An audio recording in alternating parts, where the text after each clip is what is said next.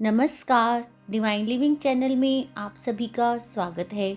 आज इस वीडियो में हम घंटाकर्ण महावीर की महिमा और उनके बारे में जानेंगे। अपने पूर्व जन्म में घंटाकर्ण महावीर तुंगभ्रद नामक क्षत्रिय राजा थे। वे धार्मिक बंधुओं, धर्मपरायण स्त्रियों व कुंवारी कन्याओं की लुटेरों से रक्षा करते थे। तीर कमान उनका विशेष अस्त्र था, इसलिए उनकी प्रतिमा पर तीर कमान विद्यमान होते हैं। उनके कान घंटे की आकृति के थे, उन्हें घंटे की ध्वनि बहुत पसंद थी। इसलिए उनका नाम धीरे धीरे घंटाकर्ण पड़ गया और वे वीरों के भी वीर थे, इसलिए वे घंटाकर्ण महावीर के नाम से जाने लगे।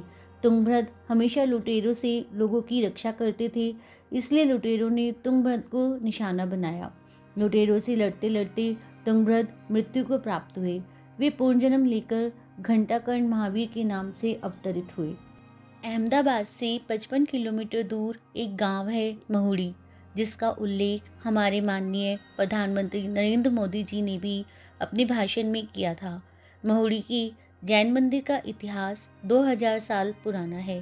प्राचीन काल में यह मंदिर मधुमती के नाम से जाना जाता था।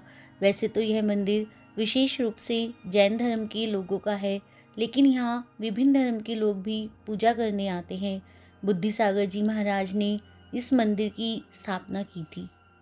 आचार्य श्री ने जब देखा कि जैन धर्म के लोग अपनी मनोकामनाओं के लिए इधर उधर अन्य मंदिरों और तीर्थों पर जा रहे हैं, तब उन्हें एक शक्तिशाली देवता की ज़रूरत महसूस हुई, जो लोगों की धार्मिक सहायता कर सके और लोगों की बुरी शक्तियों से रक्षा कर सके।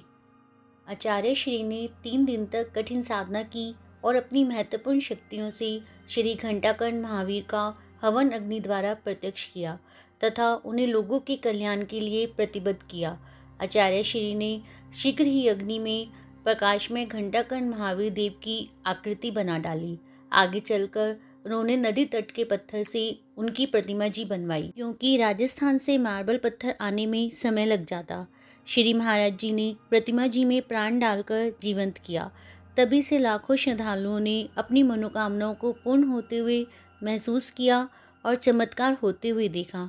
बावनवें वीर में से घंटाकर्ण महावीर तीसवें वीर हैं, अर्थात रक्षक देव हैं।